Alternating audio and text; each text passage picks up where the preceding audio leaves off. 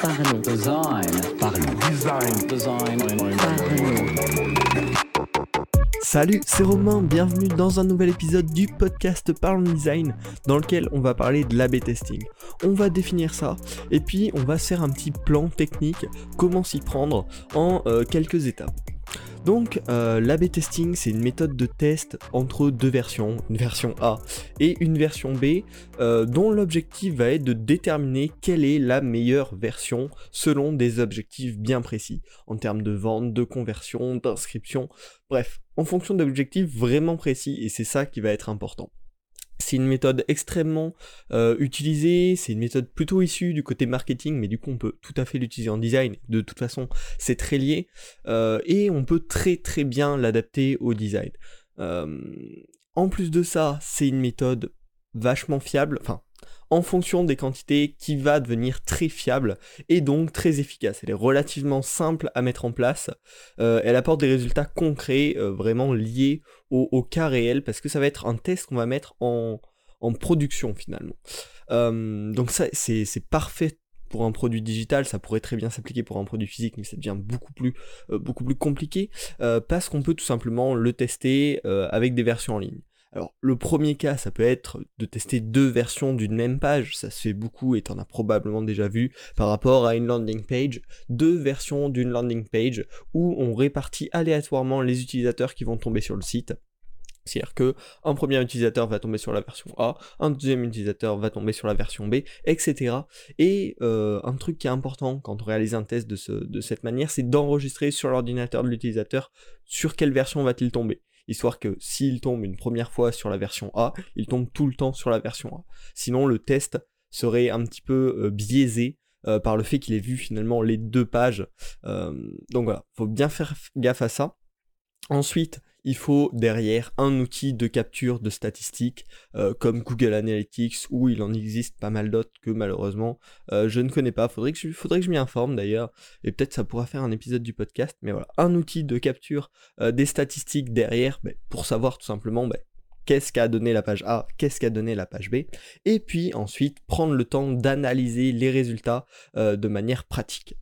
L'autre méthode qu'on peut utiliser en design euh, pour faire du test AB si on n'a pas le, temps ou la possibilité d'aller jusqu'à deux versions de production différentes à tester en ligne, ça va être de faire deux prototypes d'une même fonction, d'une même feature, et de recruter deux groupes euh, d'utilisateurs cibles qui vont tester chacun un prototype. Euh, donc le premier groupe va tester le premier prototype et le deuxième groupe va tester le deuxième prototype.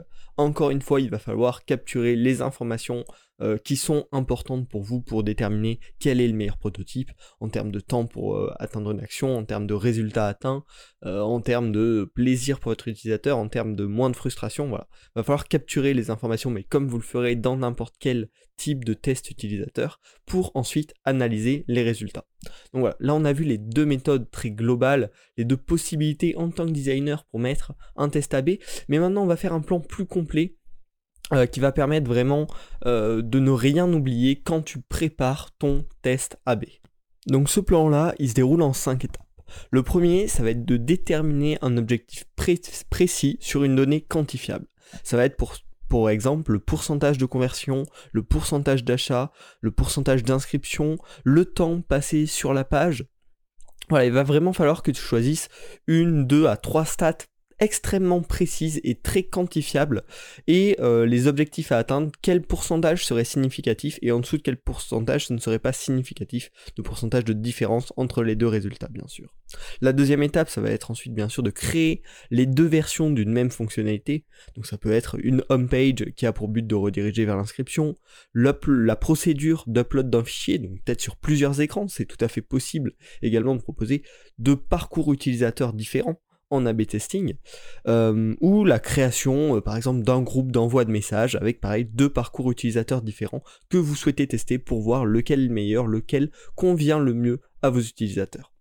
Voilà. Une fois que vous avez déterminé les objectifs précis et créé les deux versions différentes de la même fonctionnalité, il va falloir mettre en place l'expérience. Pour ça, si c'est une expérience en ligne, donc avec deux, deux, deux procédures disponibles euh, en, production, donc testable par vos vrais utilisateurs, il va falloir déterminer la durée de l'expérience.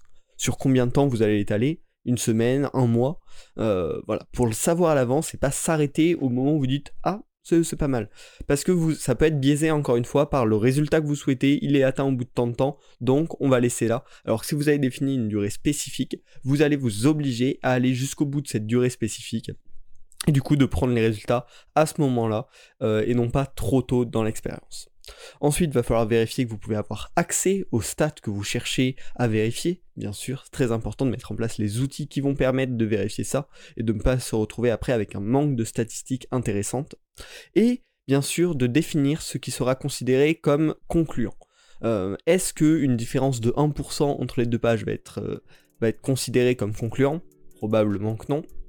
Euh, et à partir de quel résultat vous serez satisfait Ensuite, il faut donc mettre tout ça en place, la période d'exécution, et une fois que la durée de l'expérience sera respectée, analyser selon les critères prévus. C'est bien important de ne pas remodifier les critères initiaux, euh, ça pourrait être biaisé tout simplement parce que par le résultat que vous souhaitez vous personnellement atteindre, et non pas par les vrais résultats statistiques de l'expérience, et donc il faut bien analyser pour en tirer des conclusions sur quelle est la meilleure version. Donc j'espère que ce podcast assez court sur la B-testing t'aura intéressé, t'aura plu et fait découvrir cette méthode. Euh, tu peux bien sûr trouver plein d'articles sur ce sujet, c'est un sujet très répandu. Euh, donc si ça t'a plu, n'hésite pas à partager cet épisode du podcast et à t'abonner pour suivre les, prochains épisodes. Tout simplement, on se retrouve la semaine prochaine pour un nouvel épisode du podcast de Parlons Design. Salut. Parlons. Design. Parlons. Design.